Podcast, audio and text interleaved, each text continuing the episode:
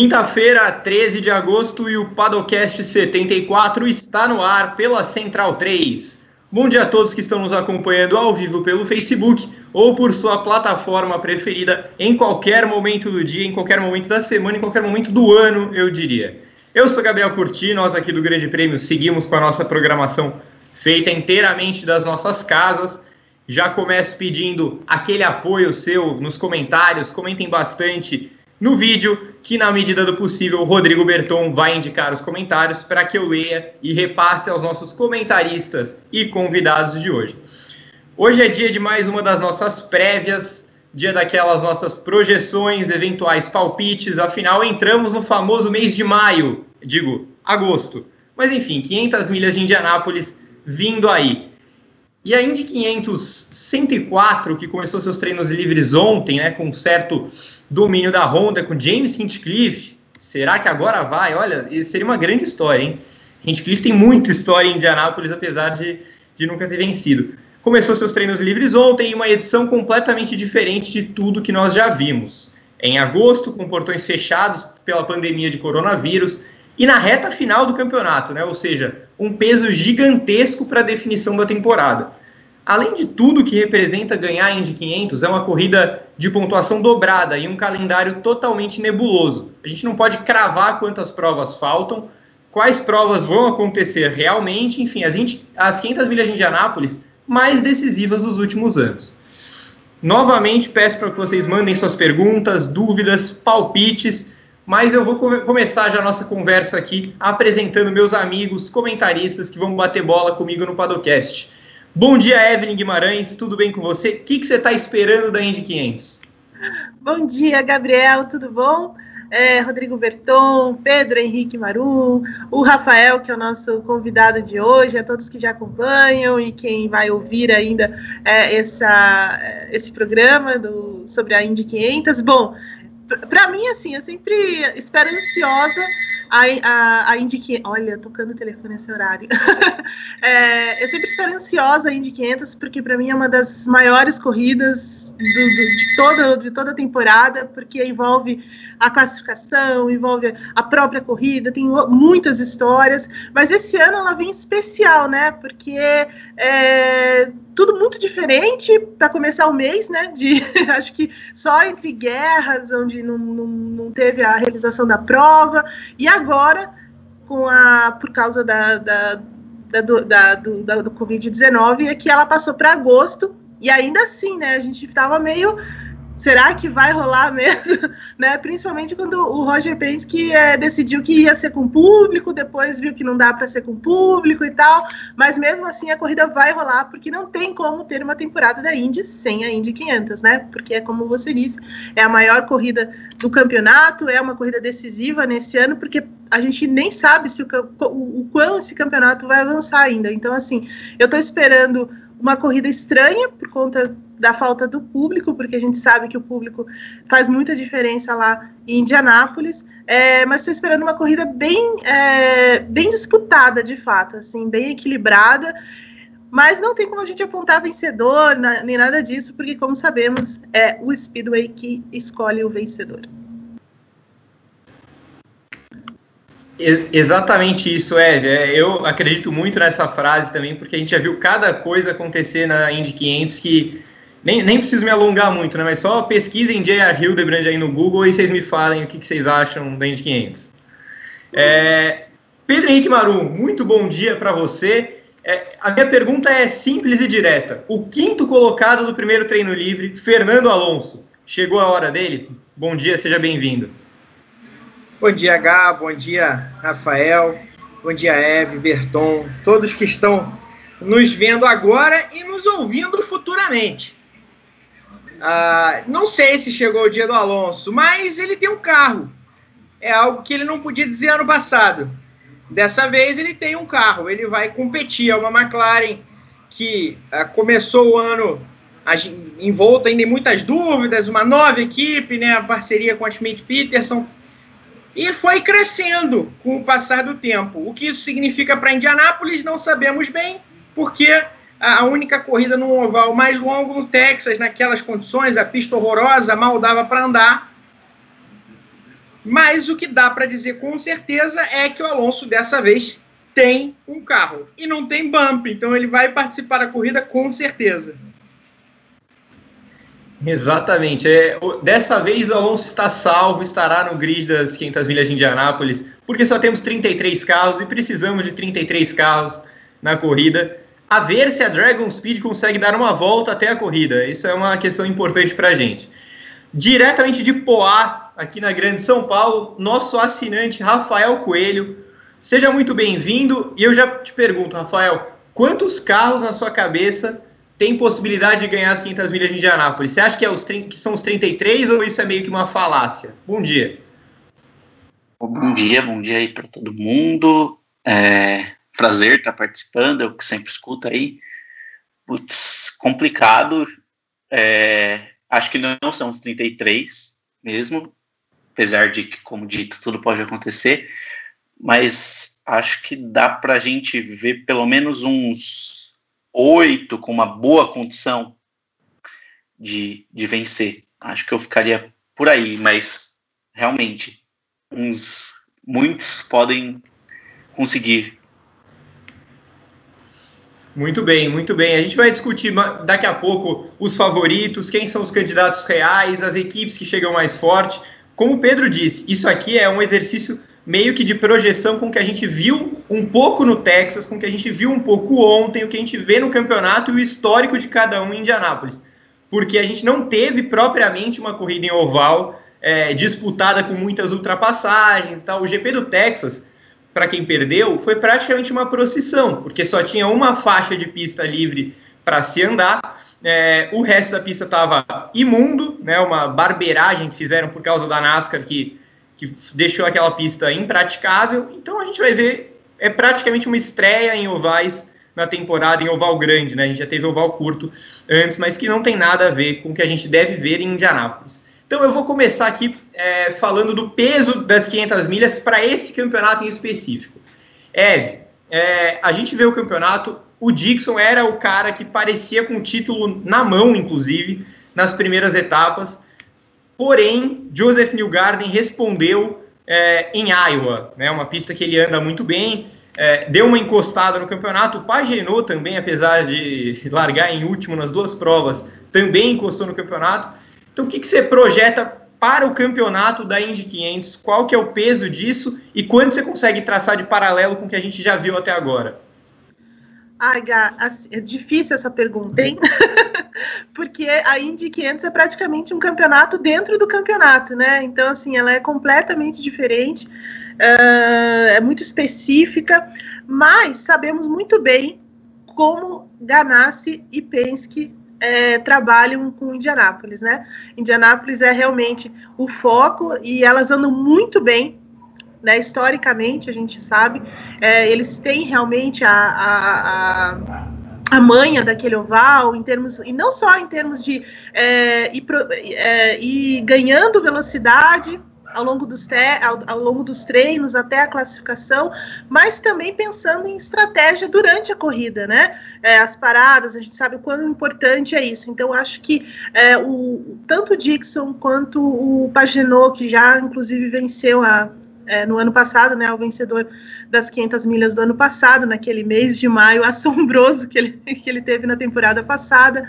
É, o Joseph Newgarden não tem vitória lá em Indianápolis, mas ele anda muito bem em Indianápolis, né? Ele é, quando ele estava na, na, equipe do, do Ed Carpenter também, do Sam Schmidt, sempre teve uma boa atuação. Então são caras assim, fora o Dixon, né, que já venceu em Indianápolis e está aí na, na Ganassi desde sempre. Então, assim, é, vai ser importante para a gente perceber essa é, esse, é, essa hierarquia de forças, por exemplo. É, espero muito deles, acho que eles vêm muito forte para o Poliday, para ali para dominar mesmo o início de corrida pelas equipes que eles estão, que tem muito histórico, é, e também por eles terem uma história de, de sucesso lá é, em Indianápolis. O, o New Garden acho que está louco para tentar a vitória nesse ano, é, desde o que aconteceu lá em, no ano passado com o Pagenot, enfim, é um cara que anda muito bem lá. Então, acho que para o campeonato vai ser mais uma, uma prova decisiva mesmo, né? Porque, como a gente falou no início, a gente não sabe como é que vai ser essa temporada da, da, da Indy para frente e se de repente a Indy 500 for a decisão do campeonato, né? Então acho que ela tem é, é, o que você tá, tá colocando, é um peso ainda maior, né? Quer dizer, vencer Indianápolis e tudo é quase ter um título, né? O Tony Canan já falou isso algumas vezes de que parece que você ter uma vitória em Indianápolis é quase a mesma coisa de você ter um título da Indy, né? Então agora a gente vai ter a união dessas duas, pode ter a união dessas duas coisas. Mas é, acho que esses caras, principalmente da, da Ganassi no papel do Dixon e, os, e os, os dois pilotos da Penske, principalmente, chegam favoritos. Muito bem, e a Eve já deu o gancho para a minha próxima pergunta, que é a pergunta para o P, é sobre como é complicado, historicamente, você vencer a Indy 500 e vencer o campeonato no mesmo ano. Se a gente pegar as últimas edições, é, quem venceu a Indy 500 e venceu o campeonato foi Dário Franchitti, em 2010. É, óbvio, a gente precisa citar o que aconteceu com o Montoya em 2015, porque o Montoya teve possivelmente o título mais ganho da Indy dos últimos anos e perdeu de uma forma inacreditável para o Dixon no desempate em 2015 e o Montoya havia vencido a Indy 500, então poderia ser uma. A gente poderia ter inclusive uma escadinha, né? 2010, 2015, será que 2020? Eu acho, P, que a chance da gente ter um vencedor de Indy 500 que vai vencer o campeonato é muito grande esse ano, você não acha? Com certeza, especialmente se for Scott Dixon, né? Especialmente se for Scott Dixon. Na verdade, Caso o, o, o, vencedor da Indy 500 seja um dos que hoje ocu, ocupam as três primeiras posições do campeonato, Dixon, Pagenot e New Garden, aí eu diria que a chance é mais do que considerável. Eu diria que se tornam muito favoritos, o que é uma surpresa, especialmente se não for o Dixon, né? Porque depois das primeiras três corridas do campeonato, que o Dixon não só venceu, mas venceu de diferentes maneiras ganhou no Texas de forma muito dominante, mas muito dominante mesmo. A, a Ganassi sobrou aquele dia, só não fez um e dois porque o, o Rosenquist cometeu um erro, botou os pés pelas mãos ali, acabou batendo na faixa impossível de, de pista. Então, se for um desses três caras, ah, eu diria que se tornam favoritos ao, ao título, sim. Se for um dos outros, Aí eu acho que o campeonato volta a entrar em banho-maria e, e, meio que aponta uma, uma outra direção na sequência, porque acredito que seja muito complicado nesse momento ver um campeão, imaginar um campeão da Indy que não seja um dos três. Eu tenho uma exceção, que é Graham Hall. A gente tem falado dele, Gá, desde o começo, de uma, de uma Real que rende muito e dá muito azar nesse começo, não é tão começo de campeonato assim, né? Mas nessas primeiras etapas do campeonato. Então o ritmo tá ali. E uma vitória em Indianápolis significaria entrar de vez na briga pelo campeonato e ter a chance de apagar essa maré de azares que o, que o Graham teve até agora. Então, tirando Dixon, Pagenot e New Garden, eu diria que é, essa vitória em Indianápolis dirá muito para o Ray Hall. Se for um qualquer outro piloto fora desses quatro, aí eu acho que, que de novo, o campeonato é, vai tratar a Indy 500 como uma prova separada. E esse comentário que o P fez sobre a, a Real, ele é tão verdadeiro, porque e, e eu nem olho tanto para a classificação do Graham ou para os resultados dele, porque ele é um cara que nos últimos anos tem sido um dos melhores pilotos da Indy. Inclusive, tem uma análise que eu coloquei no ar na semana passada sobre como é absurdo que algumas pessoas continuem comparando o Graham com o Marco Andretti. É uma das coisas mais bizarras do, do automobilismo no momento. Então, acompanhe lá, tá no Grande Prêmio a análise. Mas eu gosto de pegar a temporada do Takuma Sato para analisar. O Sato faz uma temporada horrível. Você pega os resultados e ele tem quatro top 10 em cinco corridas que ele participou.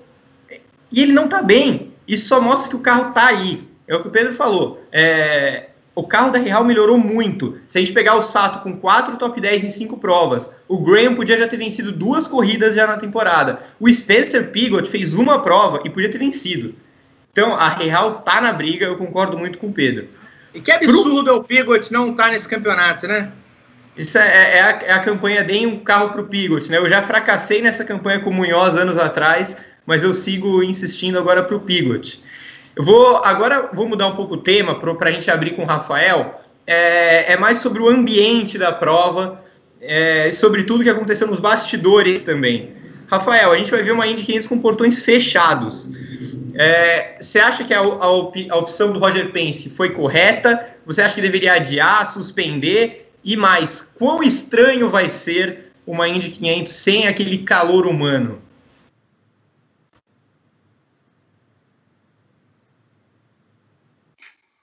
Opa.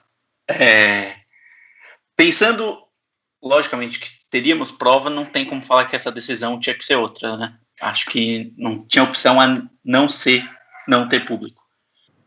É, a gente até poderia discutir se poderia acontecer mesmo, suspender, adiar, mas eu acho que é importante é, nesse momento ter essa consciência que não tem, tem que ter outra, outra opção a não ser não ter público, mesmo reduzindo, né, 50, 25, até finalmente chegar. Eu acho que eles demoraram para ter essa decisão, mas finalmente conseguiram tomar.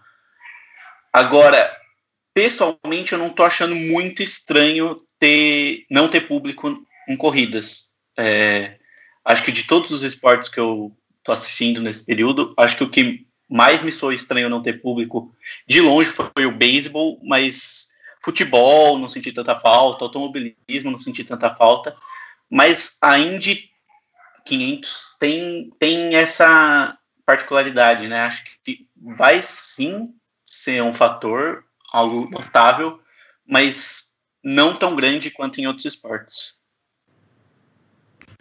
Perfeito. É, eu, eu acompanho esse comentário do Rafael. Inclusive, eu queria dizer que eu tenho assistido muito NBA, né? NBA na bolha tá uma coisa que assim, é o jogo é o dia inteiro com jogo. E cara, eu juro que eu não tô reparando que os ginásios estão vazios, porque a NBA deu um jeito de, de fazer um esquema de um telão tão próximo do, da quadra que parece que os caras realmente estão na, na, na arquibancada, né? Nas cadeiras, enfim. Então, na NBA e no automobilismo, eu também não estou sentindo muito isso mesmo, eu concordo com o Rafael. O que eu acho que vai pegar é para quem estiver em Indianápolis. Aí eu acho que a, eles vão sentir mais na pele, porque assim, quando eu fui com o nosso querido Rodrigo Berton para lá, é, no dia da corrida, especialmente, a gente não conseguia andar. É, é, um negócio que as pessoas vão se misturando ali do lado da pista, e é coisa de tipo 100 mil pessoas no mesmo ambiente. Assim, lógico, o autódromo tem 400 mil quase, mas todo mundo junto ali tem umas 70, 80, 100 mil pessoas é, é uma loucura para chegar no, no, autódromo no dia da corrida. Tipo, você tem que sair de casa às 5 da manhã, 6 da manhã. É, cara, é uma, é uma doideira. Então, assim, as pessoas vão sentir falta disso. É, quem tiver lá vai sentir. Mas eu, eu tenho a impressão que o, Rafael tem razão. Eu acho que pra gente na TV, por mais que seja estranho a arquibancada vazia, é, é melhor do que nada, né, Eve? Ah, então, é, eu tenho uma opinião um pouco diferente, assim. é, eu acho que o público faz falta, sim.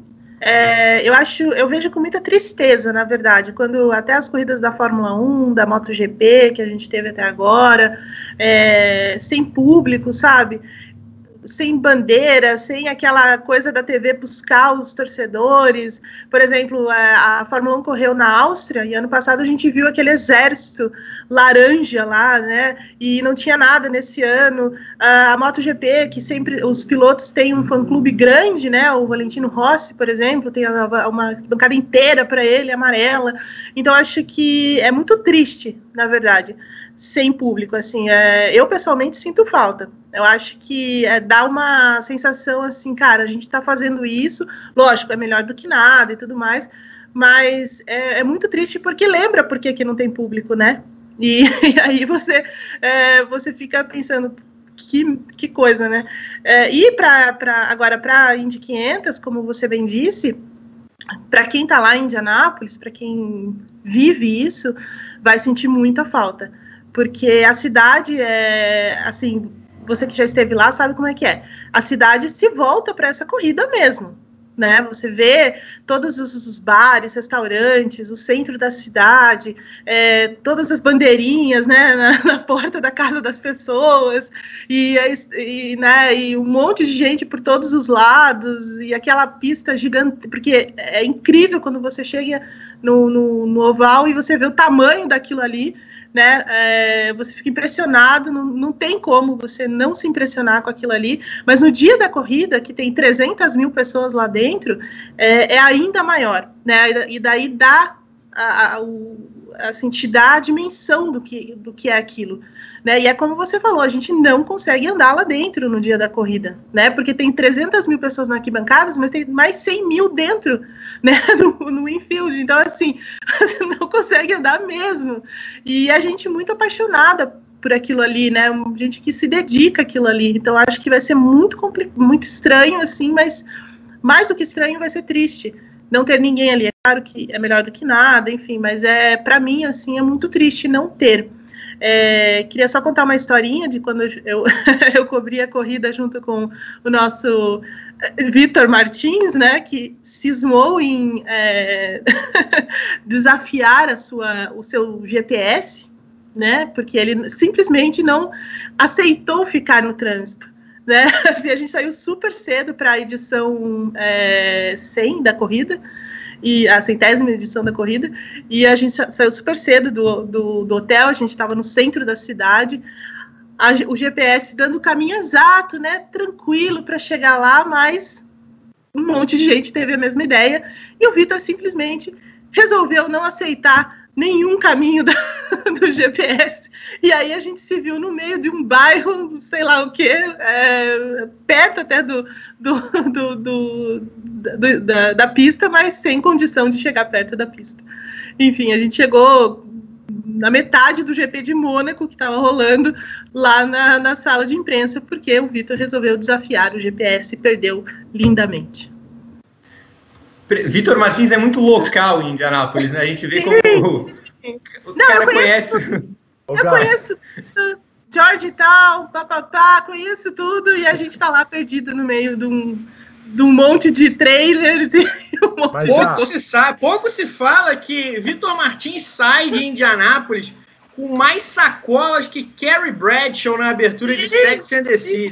qualquer dia a gente vai ver o Vitor no aeroporto São Paulo parando com as malas voltando de Indianápolis para inspeção, porque o, o, menino o menino gasta no outlet. Mas, Gá, a gente passou. Bom dia para todo mundo. A gente passou por uma situação bem parecida no trânsito indo para a corrida no domingo. A gente acordou 4 da manhã para sair da casa às 5, para chegar às 7 no autódromo, num percurso de 25 minutos. E a nossa motorista, a Dea, a nossa sorte é que ela é local de Indianápolis, porque ela, ela andou um trecho ali numa faixa exclusiva que ninguém estava pegando, aonde a gente viu a galera fazendo churrasco na caçamba das caminhonetes, lembra, Gá? 5 e 20 da manhã o povo fazendo churrasco na caçamba da caminhonete tomando cerveja. A polícia parou a gente num posto de gasolina. A Dea desenrolou com o policial falou assim: Não, eu sou local, tô indo pra corrida o policial falou assim: ó, vai por aqui que você chega mais rápido, e do nada a gente parou o carro dentro do autódromo. Então são situações teve, teve em Anápolis que a gente para e pensa, a gente não imagina de fora, mas quando a gente vai ter a experiência, a gente fala: caramba, a, a gente tem que realmente sair às 5 da manhã de casa, senão não chega para a corrida que é meio-dia, uma hora da tarde. Não chega. É, é, é, assim, quem conhece, quem já pegou trânsito para ir para estádio, multiplica por 5 é, é isso, porque você está indo para o Maracanã, beleza, tem você e no máximo, no máximo, mais 50 mil pessoas, porque muita gente vai de metrô. É, lá não, é todo mundo indo de carro, é uma loucura, cara, é uma coisa de doido mesmo. Isso Mas... que eu ia falar, porque lá, desculpa, porque Pode falar, é, é, não tem metrô, né? Então, e tem pouca, e a, a é, o trânsito de ônibus também é bem pequeno, e, e você sabe, os Estados Unidos é carro mesmo, é é, né, é estrada. Então, assim, fica muito, muito congestionado de verdade. Exatamente. Eu só queria refazer a minha frase, porque eu concordo inteiramente com o que a Eve disse sobre a ausência de público. Eu também acho muito triste. É, o que eu quis dizer é que eu acho que lá vai ser mais triste do que pra gente, justamente por essa aglomeração que é tão comum da, da, de Indianápolis mesmo. P, Vamos para o assunto Alonso. A gente, a gente precisa tocar no assunto, precisamos falar de Fernando Alonso. É, o camarada nem fez a corrida de 2020. Aliás, isso é uma, é uma coisa que o Alonso gosta, né? Ele gosta de projetar as próximas temporadas antes de fazer o que ele está fazendo no momento. É sempre assim, ah, não vou fazer tal antes de fazer. Vou fazer antes de não fazer. Ele, ele é meio confuso, rapaz. Alonso já descartou a Indy 500 do ano que vem e de 2022. Ou seja, para a tríplice coroa, ou ele ganha agora, ou ele vai ter que ganhar depois dos 40. Pedro, é, o Alonso vem para o bolo. O que, que, a gente espera dele e o que, que, a gente espera da McLaren? A McLaren, a McLaren não teve, claro, pegando o Texas como, como exemplo, né? A McLaren não teve um grande rendimento, mas não foi ruim. O Oliver Askew andou muito bem, acabou, se não me engano, em sétimo. Uh, e ali a McLaren teve, uh, dá para dizer que a McLaren rendeu melhor que a Ford, melhor que a, a, a, Carpenter, enfim, melhor que algumas outras equipes ali do, do bolo. Mais ou menos junto, mas na, na disputa. Diria que a grande surpresa daquela corrida foi Conor Daly na Carlin, inclusive. Mas enfim, é, a McLaren tem carro. E tem dois pilotos, além do Alonso, também o, o Pato Ward, que ano passado foram eliminados naquele vexame do, do Bump Day, né? Enfim, o carro tá lá é possível brigar.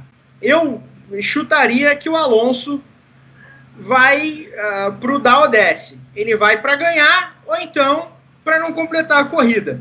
Porque ele sabe que as chances de, de vencer a Indy 500 vão ficando cada vez mais estreitas ao passar de cada, de cada minuto.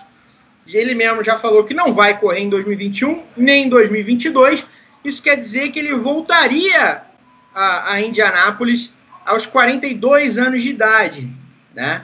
Ou quase 42 anos de idade. É complicado, é muito complicado. Então o Alonso vai ter um, talvez ele até se ele até leve alguma vantagem ou deixe de levar desvantagem pelo programa desse ano da, das 500 milhas ser bem menor, né? Se tem menos tempo para trabalhar aquilo, menos tempo para pensar modificações, ajustes. E eu acho que isso pode favorecer o Alonso em comparação a, aos outros pilotos, uma vez que ele não faz parte do restante do campeonato. Eu, eu espero o Alonso vindo para ganhar. Eu espero o Alonso se mantendo no bolo até faltar 50 voltas e aí partindo, correndo riscos que em outras épocas, em outras situações, a gente até diria que são desnecessários. Mas ele quer ganhar. Para ele só serve ganhar, porque ele não faz parte do campeonato e porque ele sabe que, para o objetivo que ele tem, que é a Tríplice Coroa, uma vitória adiada agora vai custar demais pelo tempo, pelo tempo que ele vai ficar fora. é uma escolha que ele fez também ao decidir voltar para a Fórmula 1, né? É uma escolha dele, ninguém pode ser culpado por isso que não seja ele próprio. Mas o que, o que resta é isso. O que resta é para o Alonso ficar no bolo, como ele ficou em 2017, como ele conseguiu se manter. Ele chegou a liderar, mas o importante é que com 50 voltas ele estava com chances reais de vitória até o carro ter um problema. Ele precisa repetir isso. Essa parte do caminho ele já sabe. A parte do caminho que ele não conhece é a parte das últimas 50 voltas e da guerra alucinante e alucinada que é, acontece ali no meio. Essa parte ele não conhece ainda. Essa é a, é a parte que ele falta conhecer.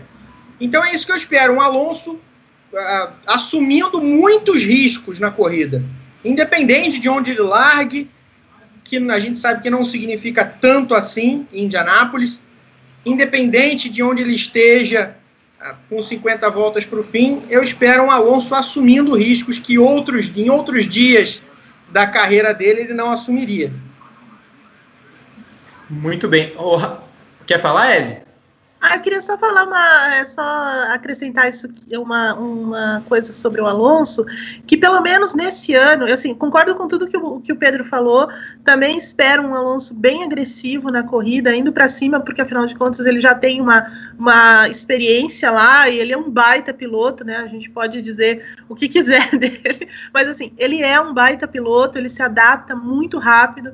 É aquela a primeira tentativa dele foi importante, por isso a gente viu quanto, lógico, é, Andretti, enfim, né, todo o esquema em volta, mas assim, ele se adaptou muito rápido, e isso ninguém pode tirar dele. Acho que ele já vem mais calejado do que aconteceu no ano passado, e isso vai dar uma, um impulso. Mas é, o que eu vejo como decisivo é a equipe nesse ano. Acho que a, a parceria com a, embora a gente saiba que a Honda tende a andar um pouco melhor, né, tende a dominar pelo menos a classificação, a gente já viu isso, começou a ver isso ontem nos treinos, é, e parece que é uma coisa meio histórica também, né, mas é, eu acho que o que vai ser decisivo é realmente a equipe. Ano passado, aquela parceria com a Carlin, foi pífia, né? Ali não tinha tanta experiência, os, é, né? Os caras trouxeram gente da, da, da, da, da, da, da Fórmula 1 que não tinha experiência com a com a com o Oval, com a Indy, enfim. Mas agora não, agora ele está numa, numa parceria com a Schmidt Peterson, Peterson que historicamente anda bem em, em Indianápolis. Então, assim, acho que isso vai pesar muito para uma boa participação do Alonso nesse ano e até a vitória, por que não? Os meninos aí, os jovens, né, o Pato e o Oliver, vem, vem numa temporada, principalmente é, em oval, né, claro que a gente não pode comparar, porque é o voo mais curto e tudo mais, mas assim, eles desenvolveram um bom ritmo, né, então você vê que tem um, um crescimento também de desempenho. Exatamente, a Eve está falando do GP de Iowa, que nas duas corridas, o Pato e o Eskel tiveram chances de vencer as provas, né, a Exatamente. McLaren a McLaren com os pneus gastos andava uma barbaridade, assim, ninguém conseguia acompanhar o ritmo. Então é, é interessante. Né? Isso, exa não, exatamente, ritmo bem constante. Eu acho que foi um, um, bom indicativo, ainda que sejam ovais muito diferentes, configurações de carros diferentes, mas foi animador. O que, é, o que é, eu acho que é interessante dizer também é como esse, especialmente esse, o que a gente chama de pelotão intermediário, né, tirando as três grandes, mas até incluindo Andretti, uh, tem sido apertado em diferentes tipos de, de prova e de pista. É, e, muitas vezes os resultados não refletem a real ordem de forças daquela, daquela pista determinada. Uh, acho que é o caso da Dale Coyne, por exemplo, que no Texas uh, teve resultados péssimos, mas não é a história que o rendimento conta, por exemplo.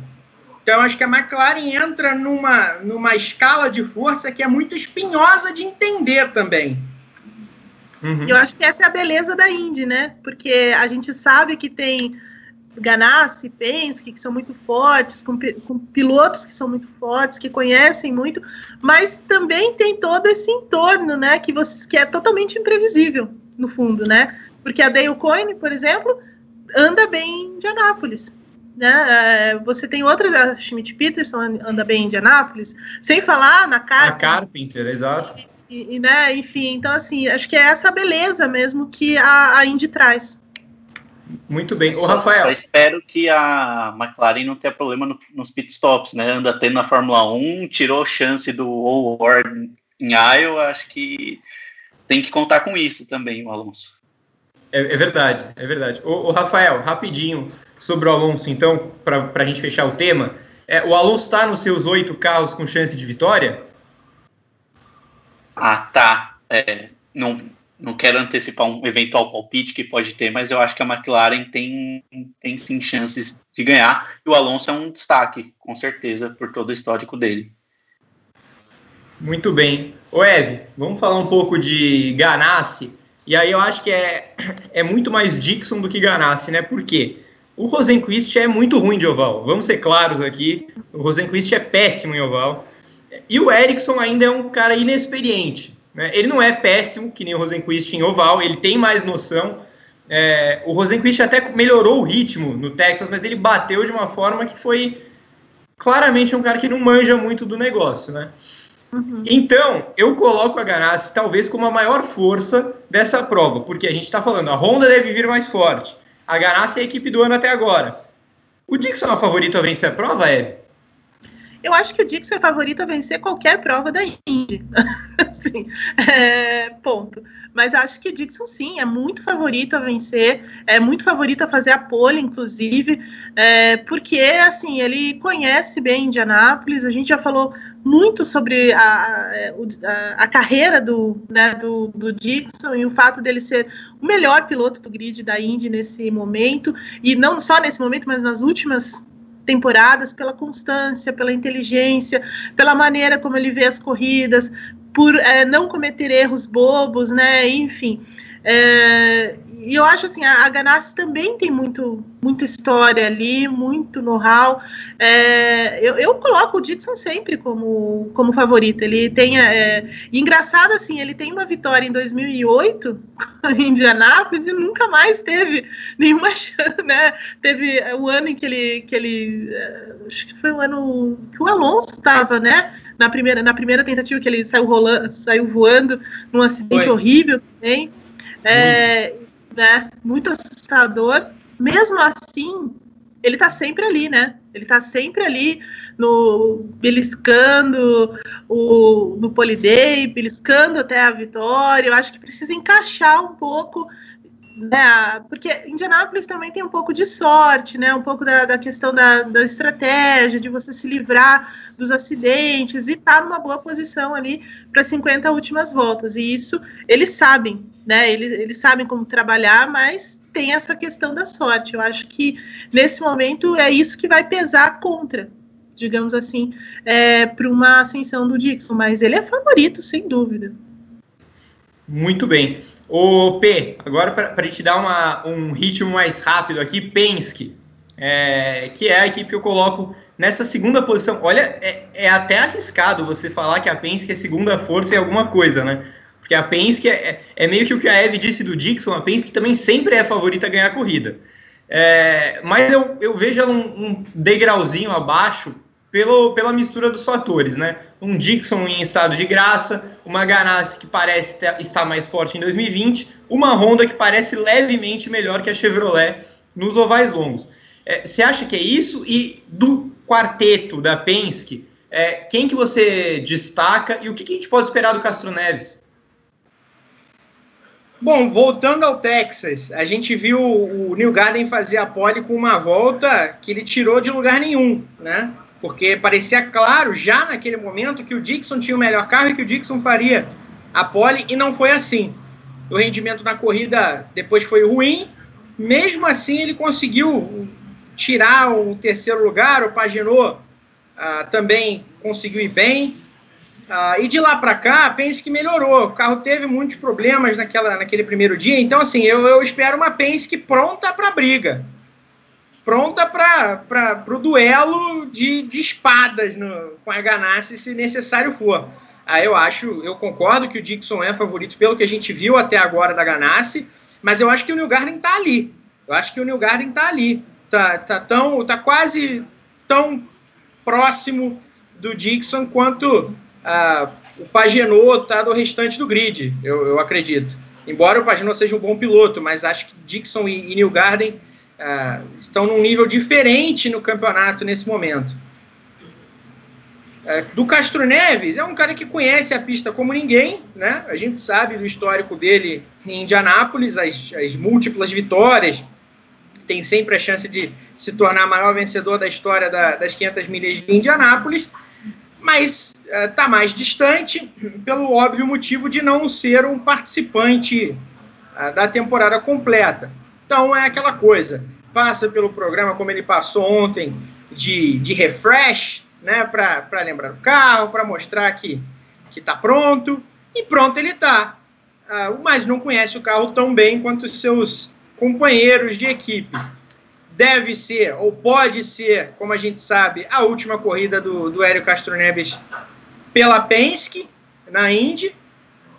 Então é a chance de uma. A gente, a gente brinca do, do Canaã com a, a, última, a última dança, com o documentário do Michael Jordan.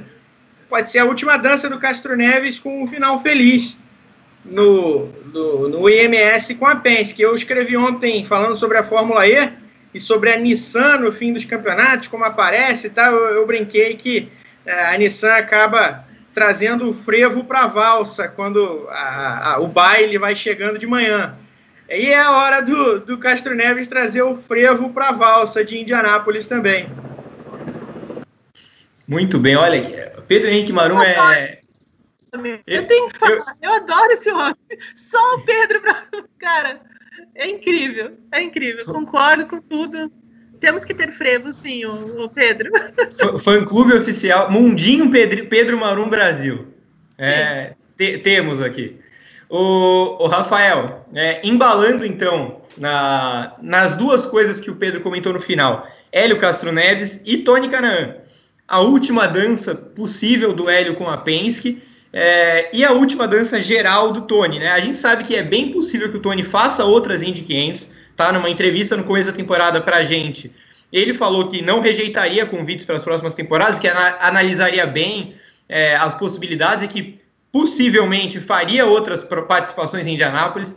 Acho que, inclusive, aumentaram as chances agora, que é a última dança dele está sendo sem público e tal. Então, acho que o Tony possivelmente fará mais participações em Indianápolis nos próximos anos, mas a temporada completa, ou pelo menos todos os ovais, é bem possível que essa dessa vez seja a última.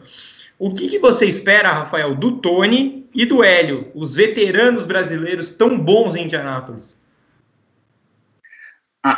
O, o Hélio, acho, assim, eu nunca fui uma pessoa de assistir todas as corridas da Indy, nada disso mas sempre me chamou a atenção como ele corre bem relativamente em Indianápolis, né? E mesmo quando ele já estava mais nessa fase final, em 2017, né? Ele chegou a lutar pela vitória, bem, acho. É, e eu acho que esse ano, tô achando muito, né? Tô só falando o que eu acho. É, mas eu, eu acho que nesse ano ele pode lutar, ele pode se meter ali naquele bolo e, e ter real, reais chances de, no fim das contas, ganhar. É claro que tem esses lados dele não estar tá correndo a temporada inteira, de ter uma certa desvantagem em relação aos outros, mas eu acho que ele tem chances. O Tony é, é um pouco mais difícil, ele também não está correndo a temporada inteira, né, igual a gente falou, mas o carro não é muito bom, nem se compara ao da Penske, né? O carro não é muito bom é, e eu acho que talvez ele consiga lutar por um top 10, algo do tipo, mas chances de vitória mesmo, ou pode, eu não acredito que tenha para ele. O Eve, é, na história de Indianápolis, a Penske tem um domínio muito grande, até porque a Penske está lá desde que Indianápolis era terra, né, praticamente mas a Penske venceu 18 vezes a Indy 500. Em segundo lugar, nós temos Andretti, com seis vitórias. E aí tem uma outra característica muito específica da Indy e da Indy 500, que é uma equipe que vai fazendo uma temporada bem michuruca e na hora que chega a Indy 500 ela se transforma. Né? Tem muita, muito caso de equipe que sacrifica a temporada por uma Indy 500 fabulosa. Andretti já fez isso no passado, tá? Não é, não seria a primeira vez. É, será que a Andretti vai acordar para a temporada justamente na Indy 500, Eve? A Andretti vai brigar? Eu acho que vai. eu acho que vai sim, Gai. Eu acho que. Porque é como a gente falou, né? A Indy 500 é um, é um campeonato dentro da. Dentro do próprio, né? Dentro da, da, da temporada da Indy, ela quase é uma coisa à parte assim, é, e ela é muito importante para, do ponto de vista comercial, do ponto de vista de você garantir uma, uma segunda temporada para todos esses carros, né? Porque é a equipe que mais vai ter gente lá, e isso já vem acontecendo há algum tempo. É, o Maico Andretti é o cara que conhece muito bem aquilo ali, em termos de estratégia, em termos de desempenho, de acerto do carro, de como tirar o melhor desse carro. E o grande exemplo disso foi quando o Alonso fez parte da equipe, né? Que eles é, pegaram e deslocaram toda uma operação ali para ele e ele e acabou quinto no grid, né? E vinha bem na corrida, chegou a liderar a corrida, enfim. Então, acho que a, se tem alguém que pode fazer isso, é a Andretti. sem dúvida, né? Pela, por esse cara que comanda, que é o Michael, que conhece tudo, talvez seja o melhor chefe de equipe mesmo é, da Indy, embora a Indy não, é, embora a Andretti não esteja vivendo uma temporada especialmente competitiva, né? Ela está bem abaixo do que se espera dela, mas Indianápolis muda tudo, né? É outra é, digamos assim, é, começar de novo, né? E eles têm muito, muito conhecimento dessa pista, de como as coisas funcionam lá. É, assim, tem, né, venceram com. Rossi venceu, né, o Alexander Rossi venceu a primeira na estreia dele na, na Índia. Claro que a operação era, era uma parceria ali com, com o Brian Herta e tudo mais, mas assim, não deixa de ser, né? É, Ryan Ray ganhou também, enfim. Então, assim, eu acho que a, tem tudo para a Andretti realmente dar esse passo que ela precisa para entrar nesse campeonato. Eu acho também, viu? E não é nem só por causa do treino de ontem que o Hint liderou com o Marco Andretti vindo no cangote. É, cara, é, se, eu, eu, acho que se Marco Andretti vence a Indy 500 em 2020, é uma das maiores histórias de todos os tempos em Indianápolis, porque o Marco Andretti, é, uns Tirou seis... uma vitória dele, né? Exato, exato. Assim, o, o, o Marcos, seis, sete anos atrás, era bem possível que ele vencesse a Indy 500. Porque ele era um cara que andava muito bem em Indianápolis, já tinha batido na trave umas três ou quatro vezes em oval. Mesmo no campeonato, o Marco terminava ali em quarto, quinto, sexto. E a, a decadência dele veio de uma forma é, que virou uma avalanche, assim. É, não é que ele parou de vencer corrida, ele parou de andar no top 10. Em oval hoje, ele é o cara que toma a primeira volta. Tem sido ele. Então, se o Marco Andretti vier para a briga é, na Indy 500, vai ser, olha, vai ser fantástico. Mas eu acho, eu concordo com a Evelyn. Pode é, falar, Evelyn. Não, só queria acrescentar, desculpa, que é, o Hint, para mim, é o cara mais forte da, do grupo agora na, na de, dessa, dessa configuração da, da Andretti, né? Ele já foi pole, quer dizer, ele tem uma história ali com Indianápolis que é incrível, né? Ele se machucou um ano antes, é, depois ele fez a pole, foi uma baita história, ele se machucou feio, né? Em 2015, assim, feio mesmo. Ele quase morreu, né? Ele quase ele morreu. Quase morreu, exatamente. Ele teve muita sorte naquele acidente é, durante os treinos, e no ano seguinte né, numa daquelas coisas malucas, aquelas configurações todas, numa combinação de fatores, ele faz a pole. Então, assim, ontem ele já começou liderando, mas a gente sabe como é que são esses, né, todos esses treinos, não é um indicativo e tudo mais. Mas, assim, ele é muito forte lá dentro. Então, se tivesse que apostar em alguém lá dentro, eu, apostar, eu apostaria numa, no Hint, que também seria outra grande história. Exato. O, o Hint tem uma sequência em Indianápolis que é o acidente que ele quase morre, pole e cair no bump day. Assim, é uma. É, é, é realmente o cara em Indianápolis, ele, ele tem muita história pro bem e pro mal. É, OP, é, eu sei que a pergunta não é fácil, tá? Mas você, desen, você desenrola bem. A gente já falou sobre outras equipes que andam bem em Indianápolis, como a Carpenter, a Hall, a Schmidt, que agora é a McLaren, a Carpenter. É, a Carpenter já falei, a Dale Coyne. Mas se você pudesse colocar a ordem de força dessas equipes, é, como que você organizaria? Desde a Ganassi, que acho que está na nossa frente, né? Da Ganassi para baixo, qual que é o seu top 5 aí? Tava falando seu microfone. Uh, eu diria Ganassi, Penske, uh, Andretti. E aí, a despeito da, da Carpenter uh, sempre andar muito bem na, em, especialmente em ovais, eu, eu diria que a, a Deocoin vem num crescimento muito interessante aí. Uh, não, nenhuma grande separação entre, entre Deocoin, Foyt, que também vai bem de oval, a McLaren, mas eu diria que a Deocoin vem num, num crescimento. Uh, tem pilotos jovens, mas o Ferrucci, apesar de não ser exatamente uma figura gostável, o Santino Ferrucci uh, me parece um piloto com boas perspectivas para ovais e para a carreira da Indy no futuro. A McLaren tem sido melhor no campeonato, a Carlin foi melhor no Texas, mas a, a Dale está me, tá me deixando uma pulga atrás da orelha nas últimas corridas. Muito bem. Dale olha só, fiquem de olho na Dale mas fiquem de olho nas relargadas do Santino Ferrucci. Eu sei que ele não é um cara realmente nada gostável, mas camaradinho anda bem oval mesmo e relarga como poucos ali. Chegou, chegou o momento dos nossos palpites, mas antes disso eu vou, eu vou ler algumas interações que o Rodrigo Renault mandou aqui para mim no, no WhatsApp. Vamos lá. É, primeira é uma pergunta do, do grupo, do Grande Prêmio no WhatsApp. É, eu vou passar para a Eve essa pergunta. Você acha que vai ter algum impacto específico do Aeroscreen em Indianápolis? E mais, as corridas em maio tinham uma temperatura mais amena. Hum, mais ou menos. e agora com temperaturas de verão. O que podemos ver de diferente? é, eu acho que o impacto, na verdade, do Aeroscreen está no, no, no, acerto dos carros. Né? Eu acho que vai mudar um pouco por causa do centro de gravidade, enfim, ele tornou o carro um pouco mais pesado. Então, é, talvez a questão do acerto do carro seja uma, é, um fator que vá ter algum peso aí.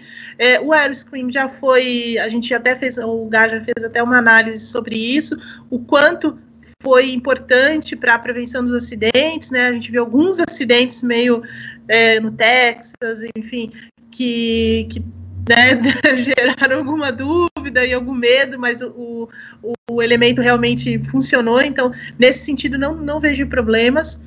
É, acho que é um acerto da Indy, inclusive, acho que ficou muito, muito, ficou muito interessante no carro, né, esteticamente, assim, é, melhor até do que aquele halo da Fórmula 1 que eu odeio, embora eu entenda a questão do, do, da segurança e tudo, sem, sem, sem dúvida sobre isso. Uh, agora, o calor, não sei, né? A gente já pegou calor, calorão lá, né, em Indianápolis, assim, em maio, né? Mais de 30 graus, coisa absurda, assim.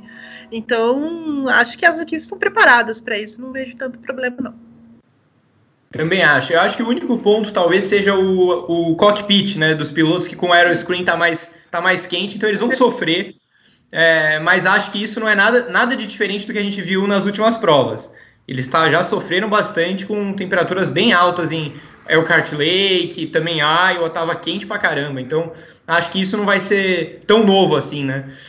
É, o... eu acho que é mesmo a, a, a, duração da prova, né?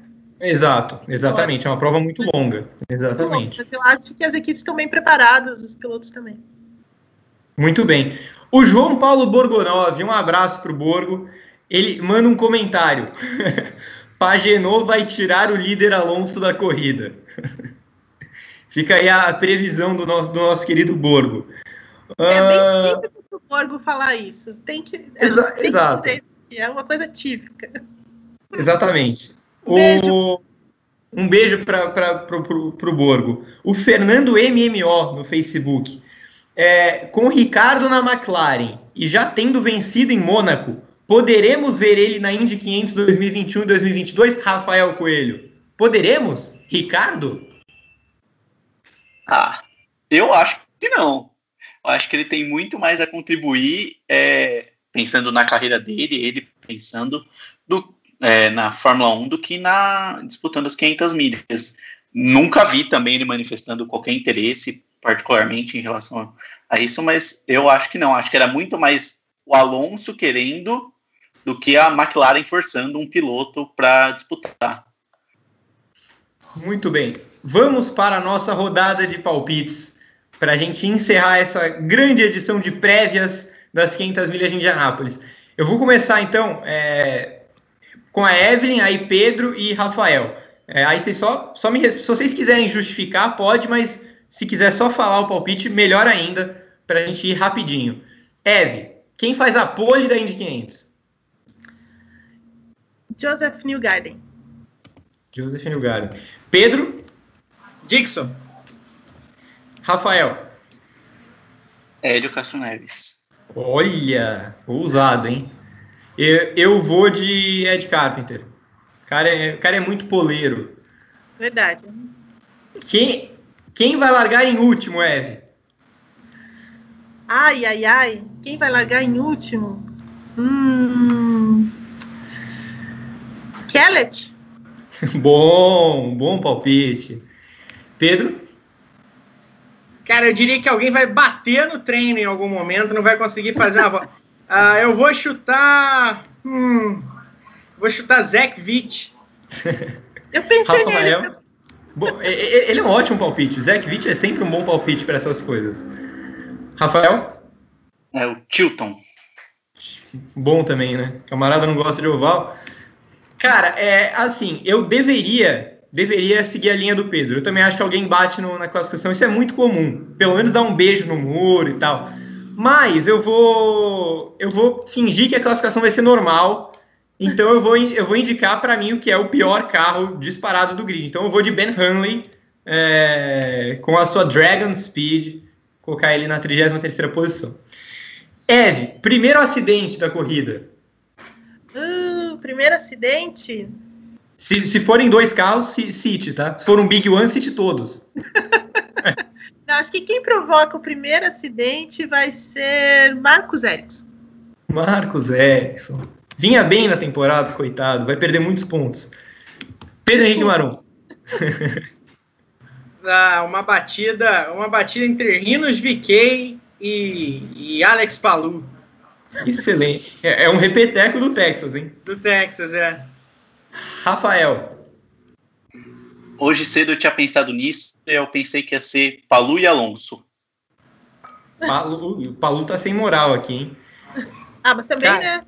É, ele não é exatamente um as de oval, né? Não é realmente a, ainda a característica dele.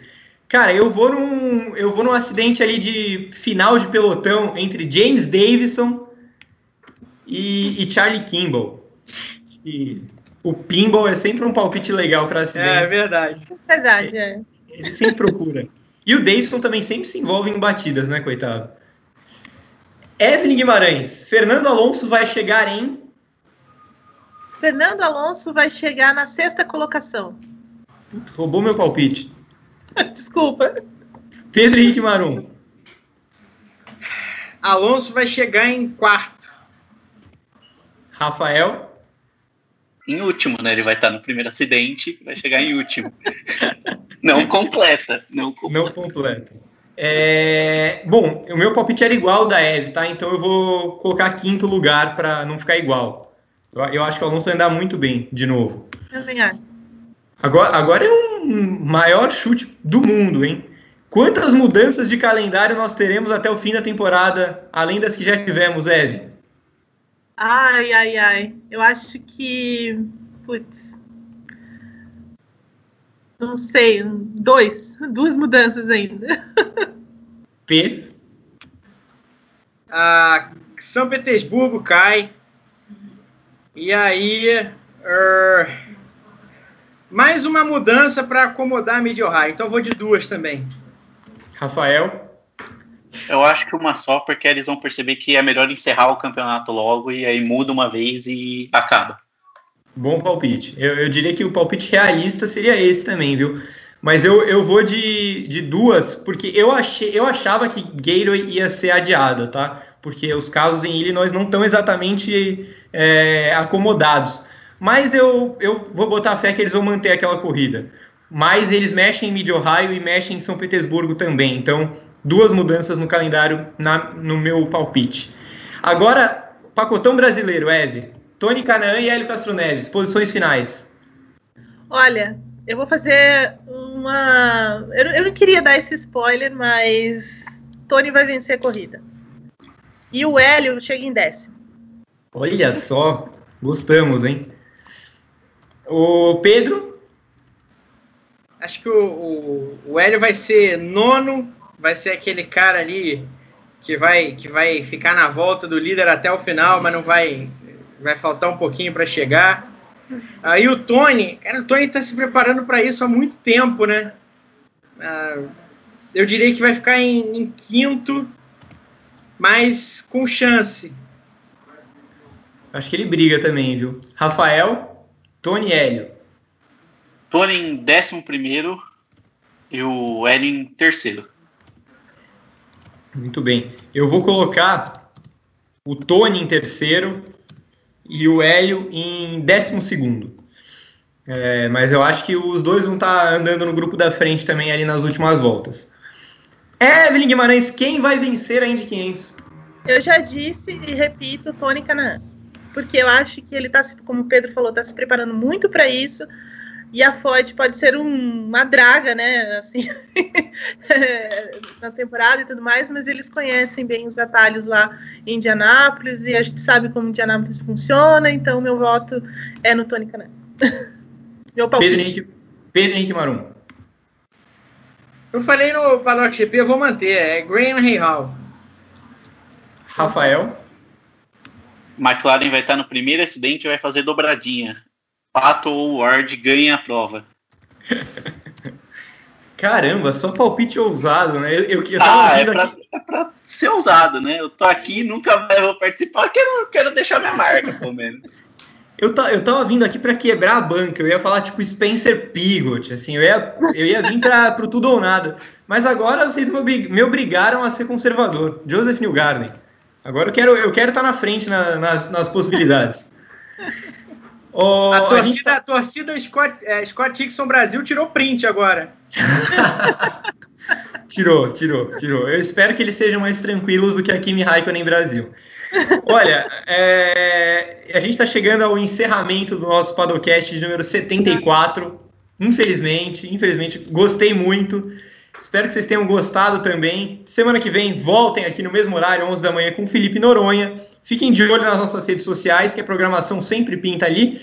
É, a gente vai seguir com o GP às 10, com os nossos stories, com Pinterest, Paddock GP, é, tá cada vez mais bombado junto com o briefing, pegando fogo com a temporada da Fórmula 1, tem esse fim de semana de novo. E Indy 500, viu, gente? Tudo da maior corrida do planeta no Grande Prêmio. A classificação agora nesse final de semana, a corrida no outro domingo, dia 23, e vamos ver o que acontece por lá. Obrigado, viu, Eve? Eu que agradeço, Gá. Eu adoro falar da Indy, Indy 500. É, eu que agradeço, sempre estou à disposição. Um beijo para você, para os meninos também, para todo mundo que, a, que, acompanha, que acompanhou e que vai acompanhar ainda esse Padocast. Beijo para você, Eve. P, um beijo para você também. Obrigado pela participação sempre, viu? E boa sorte com a Fórmula E. Daqui a pouco acompanhem, Pedro Henrique Marum. Última etapa. Último dia, tá acabando, tá acabando, gente. Já, já deu, já deu há muito tempo. Há muito tempo não, mas até desde domingo já, já deu, já, já podia ter acabado. Mas é sempre um prazer inenarrável estar no, no Padocast com vocês. Valeu demais. Rafael, obrigado pela parceria, obrigado por nos acompanhar, ser nosso assinante e por ter participado do Padocast, claro. Obrigado, viu, cara? Espero que você tenha gostado. Oh, gostei demais, eu que agradeço. Espero que meu chefe não ouça, porque eu não estou no trabalho. Eu falei que eu tinha um negócio da faculdade, mas espero que ele não ouça para não descobrir a verdade. é, é isso aí, muito obrigado, eu que agradeço. Valeu demais. Ó, chefe do Rafael, se você estiver ouvindo a gente, é, assine o Grande Prêmio e venha participar você também. Vai, vai vir todo mundo logo. Muito mais interessante. E é pro TCC Mas, gente, dele. É pro, exatamente. A exatamente pro TCC. do Padocast é pro TCC dele, chefe. É, se precisar de um atestado, eu mando. Perfeitamente. Obrigado para você também, viu, Rodrigo Berton, nosso grande produtor, parceiro, cara que faz funcionar todos os programas do GP. E é isso, gente. Valeu demais a você que nos acompanhou mais uma vez. Fiquem ligados no Grande Prêmio. Fim de semana mais uma vez cheio com Fórmula 1, MotoGP, Indy, Fórmula E hoje com Pedro. Semana que vem tem Padocast com Noronha. Se cuidem, abraços e tchau, tchau.